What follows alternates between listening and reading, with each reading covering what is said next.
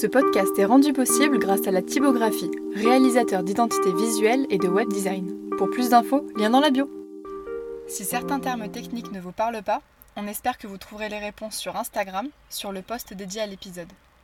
Vinificateur ou viticulteur? Un viticulteur. Viticulteur aussi. C'est tracteur ou cheval? Tracteur. Tracteur. Avons défini, sinon étudié, Le wine. Le vin. C'est la terre, c'est aussi le soleil. Tout devient possible lorsqu'on est au retour aux sources.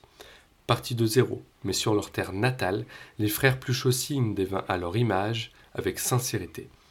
Ils ont décidé de nous parler de la conversion vers l'agriculture biologique qu'ils ont entamée. Bonne écoute. Bienvenue dans la Voie des Vignes. Est-ce que vous pouvez vous présenter? Bien sûr. Bonjour. ben, moi, c'est Marc-Antoine, Edgar. plus chaud. Euh, Et qu'est-ce que vous faites? Nous sommes viticulteurs en Côte-Rouennaise, à Saint-Alban-les-Eaux, le plus beau village de France. Et où est situé Saint-Alban-les-Eaux sur la carte de France? Euh, entre Saint-Étienne et Clermont-Ferrand. Ok. Au- Juste au-dessus de Rouen, en direction de Clermont-Ferrand. Et euh, quel euh, type de sol vous travaillez? On est sur des sols euh, granitiques. Et quand on redescend un peu dans la plaine, en dessous des monts de la Madeleine, on va trouver un petit peu d'argile pour planter nos blancs. D'accord. Et euh, combien d'hectares vous travaillez? 8 maintenant.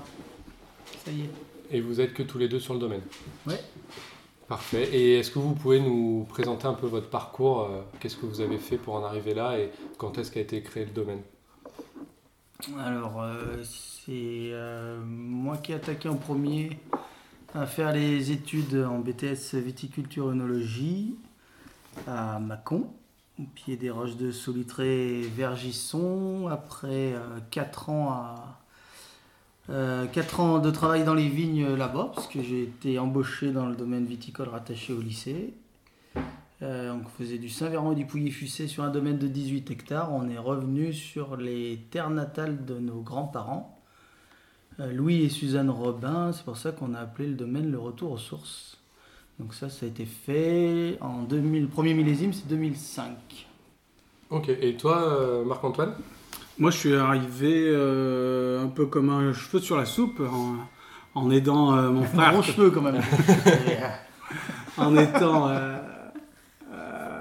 quand mon frère a commencé en 2005, j'ai venu l'aider pour. comme tout le monde va aider son, son grand frère quand il commence à faire quelque chose. Et en 2007, deux ans après, il m'a demandé si je voulais faire ça avec lui. Et euh, je lui ai dit pas de problème. Et moi, j'ai fait euh, aucune étude dans la viticulture. J'ai fait un peu d'études de commerce. Mais euh, j'étais pas du tout dans la partie. J'ai appris euh, sur le tas. J'avais un très bon professeur. Et ici, on vous appelle euh, Doudou et le capitaine. Est-ce que vous pouvez juste nous expliquer d'où ça vient ça? Doudou parce que je suis l'homme le plus doux de la Terre. Et le capitaine parce qu'il a une grosse barbe. Pourtant, je pas trop le rhum ni le whisky, mais ça, ça venait du capitaine Haddock en tout cas, oui. Voilà. Ok. Et euh, est-ce que vous pou- pouvez nous toucher deux mots sur les vendanges nocturnes? Bah, les vendanges nocturnes, euh, c'est né d'un apéritif sûrement un petit peu trop prononcé avec un, un- quelqu'un, un copain à nous qui bosse dans l'événementiel et euh, où on se tapait le délire de se dire ça serait génial qu'on puisse arriver à vendanger avec les lampes frontales pour une dernière récolte comme ça pour clôturer le- un millésime. Et puis euh, le copain, étant donné qu'il est à peu près aussi barré que nous, il a décidé d'amener de la musique donc euh, 7000 watts de son euh, avec euh, feu d'artifice et un jeu de lumière. Donc la, première édition, c'était une surprise pour tout le, monde, y compris les vendangeurs. Donc euh, c'était assez jouissif d'ailleurs de pouvoir faire la surprise à tout le monde comme ça. Et puis après, ben, euh, bizarrement, ça leur a plu. Et euh, on a refait euh, les millésimes où on avait la possibilité de le faire entre euh, les aléas climatiques euh, liés à la parcelle et puis eh ben, le Covid euh, qui nous a privé de ça l'année dernière. Et au début, quand on l'a fait, on voulait faire ça tous les 10 ans. Pour dire que ça fasse une, date anniversaire. Et du coup, ça s'est fait presque tous les ans. Ça s'est emballé quoi. Voilà. On vieillit super vite.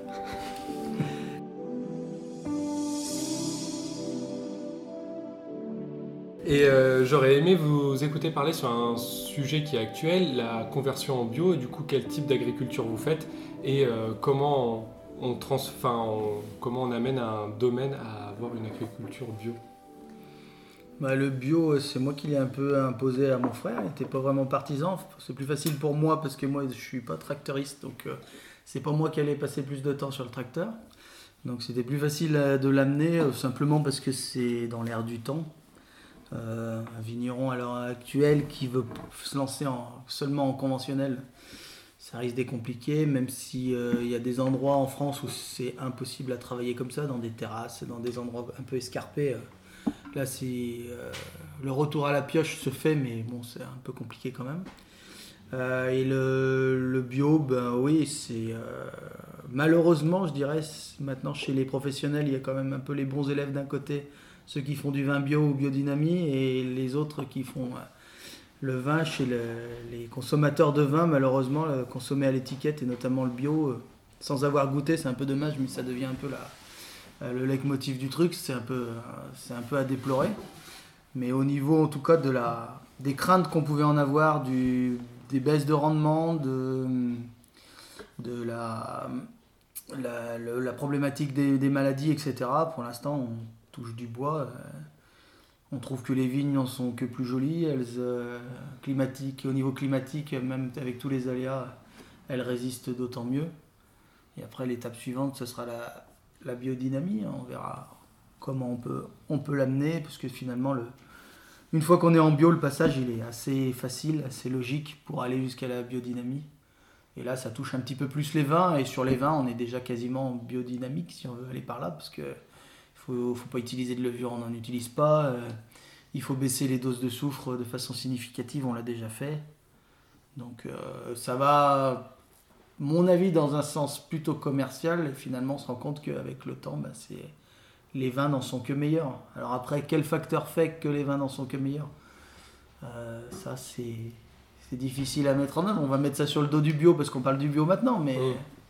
C'est pas dit que ça soit que ça. hein. Oui, ça peut être aussi vous, vos techniques et sont plus précises à la vigne en plus ou, ou en vinification En vigne, En en, plus, fait, on, on- fait, on fait vigne maintenant- vrai qu'on on fait les choses qu'on le plus naturellement du monde. On revient à des choses agronomiques euh, simples, le travail du sol, euh, euh, Semer de l'herbe. ouais, semer de l'herbe pour faire des engrais verts. Euh, mais euh, autrement, on est.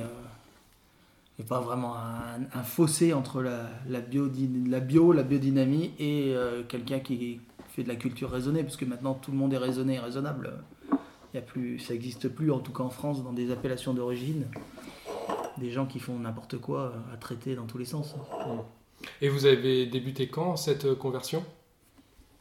C'est la deuxième année, 19, 2019 2019. Et concrètement, euh, comment ça s'explique, comment ça s'applique, quels changements vous avez eu principaux? Bah, acheter du matériel pour euh, désherber sous les pieds, enlever l'herbe. Euh, et après, Parce le reste, qu'avant c'était un désert. c'est un désherbant chimique. Ok. Et euh, donc là, c'est tout arrêté. Et euh, on, a, on a un peu trouvé le rythme. On a encore. Assez, on n'a euh, pas les vignes qu'on avait avant. hein. C'est vrai que le désherbant chimique, euh, il n'y avait plus une herbe dessous.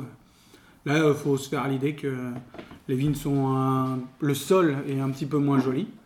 Mais euh, ça nous permet de plus rien mettre et faire euh, tout, euh, tout en désherbant euh, mécaniquement. Et c'est plus de temps du coup? Oui.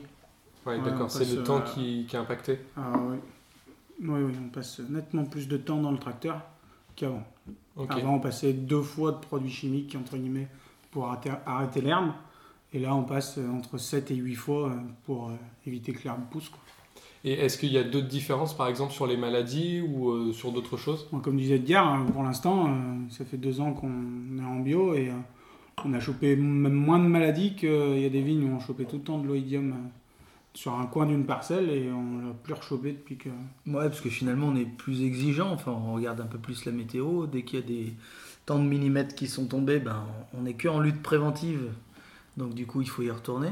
Donc, on est sûrement plus exigeant aussi. C'est euh, la tendance il y a une dizaine d'années, ceux qui étaient en bio, c'était plutôt euh, en mode baba cool. euh, fallait y aller tranquillement, machin. Maintenant, ceux qui sont en bio et qui le font comme il faut, ils travaillent au contraire deux fois plus. Quoi. Deux fois plus de boulot dans les vignes, en tout cas. Et est-ce que ça a un coût qui est euh, plus important? On a compris donc qu'il y avait du matériel. Est-ce que c'est euh, il y a un gros changement, mais est-ce que ce matériel que vous avez acheté, il s'équilibre avec des produits que vous utilisez plus? Non. Non, non, Et surtout le temps. Et le matériel est. On peut l'amortir sur plusieurs années, mais le temps qu'on y passe, on prend plus de manœuvres pendant l'été pour piocher, pour, euh, pour on, mettre les passe, vignes d'aplomb. on passe plus de temps dans les vignes qu'avant. Et du coup, est-ce que euh, les prix, le prix sur vos bouteilles au final s'en ressent? Est-ce que vous êtes obligé de Pas encore. Pas encore. Pas parce qu'on n'a pas le. Pour l'instant, Paul, ça fait qu'un an, entre guillemets, un an et demi. On n'a pas le contre-coup de, Hmm.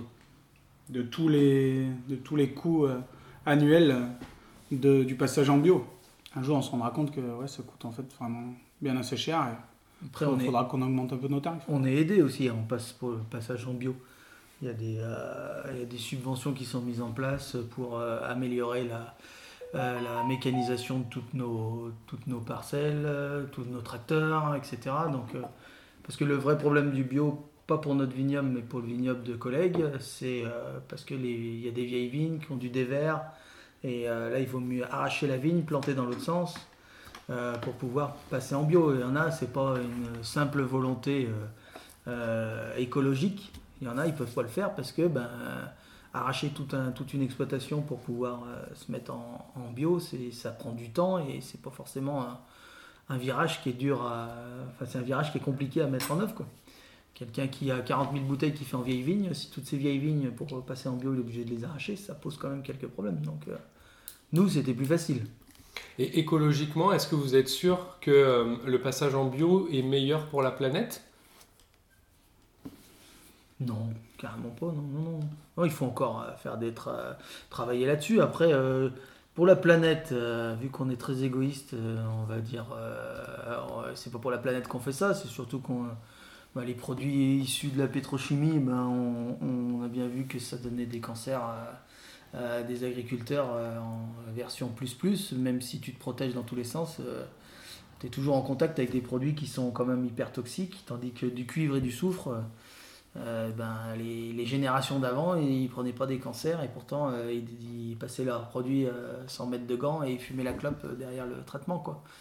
Euh, mais par contre, le, le cuivre reste un métaux lourd, donc euh, moins on en met et mieux c'est pour la planète. Donc il faut qu'on arrive à trouver aussi des alternatives. On, est, on a un cahier des charges là-dessus quand on est en bio, il faut pas qu'on mette plus de 4 kilos euh, à la- à l'année de, de cuivre, euh, de doses de cuivre. Et vous utilisez plus de cuivre que quand vous étiez conventionnel?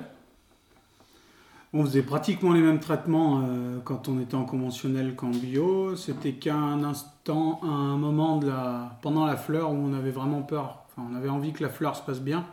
Et là, on utilisait des produits euh, qui rentraient dans la plante pour vraiment Systé- protéger. Systémique, on appelle ça. Ça rentre dans la plante et ça te protège pendant 14 jours, Ok. qu'il pleut, qu'il vente, qu'il neige. Tandis que là, maintenant, ben... Ah oui, merde, en juillet, ça ça neige pas. Mais par contre, le- l'avantage, c'était c'était ça, c'est que ça te faisait deux traitements de moins. Surtout cette année où on a une année où il pleut tout le temps, ben, on est obligé, on a l'impression toutes les semaines d'être sur le tracteur. Mais de, ça nous a pas changé grand-chose. D'accord. Ça nous fait deux traitements de plus par an en faisant que du cuivre et du soufre. Et on se rend compte que c'est jouable. Et quelles sont les conditions, quelles cases vous, quelles cases vous devez cocher pour euh, avoir ce label-là? Parce que pour l'instant, on est d'accord, vous n'avez pas encore le logo sur les bouteilles. On a trois ans de conversion. Ok.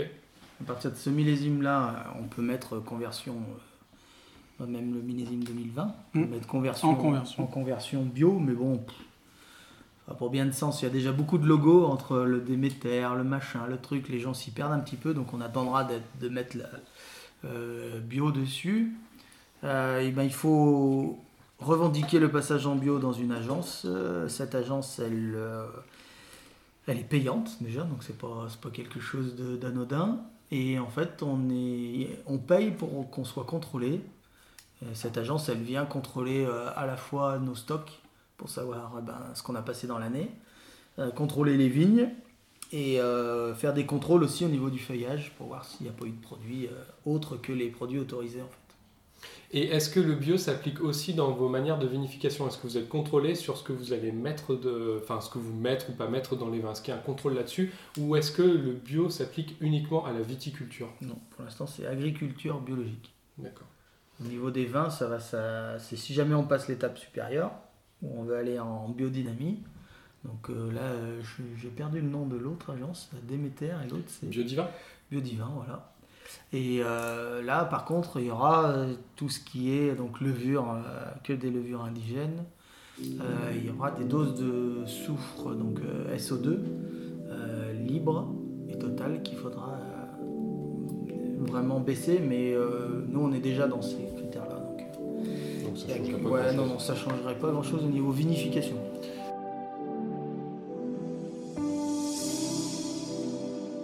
Et justement, pour parler de vos vins, est-ce que vous pouvez euh, nous présenter vos différents produits? Qu'est-ce que vous avez? Qu'est-ce que vous faites? On a hum, 9 vins dif- euh, 10 vins différents maintenant. On a 3 blancs, un, cha- un assemblage chardonnay pinot gris, un 100% ch- deux 100% chardonnay, un plutôt sec, l'autre légèrement sucré, qui ont souvent les, les noms des grands-parents. On a Mimi Robin, historique, qui est euh, les Is, qui est euh, un lieu dit où on a planté nos blancs, et euh, le Nectardif, là où on fait les vendanges nocturnes. Après, on a trois rosés, rosé sec, rosé demi-sec, rosé pétillant. Donc là, euh, vraiment les noms des grands-pères, du grand-père et de la grand-mère, Louis Robin, Suzanne Robin.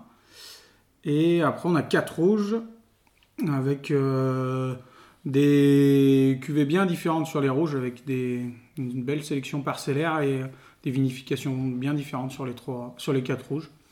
Ce qui nous permet d'avoir une gamme assez, euh, assez large. Est-ce qu'on en a peut-être euh, parlé que rapidement, mais l'ensemble des cépages pour euh, les vins rosés et rouges, c'est le gamay hein, que vous avez ici. hein. Gamay Saint-Romain chez nous.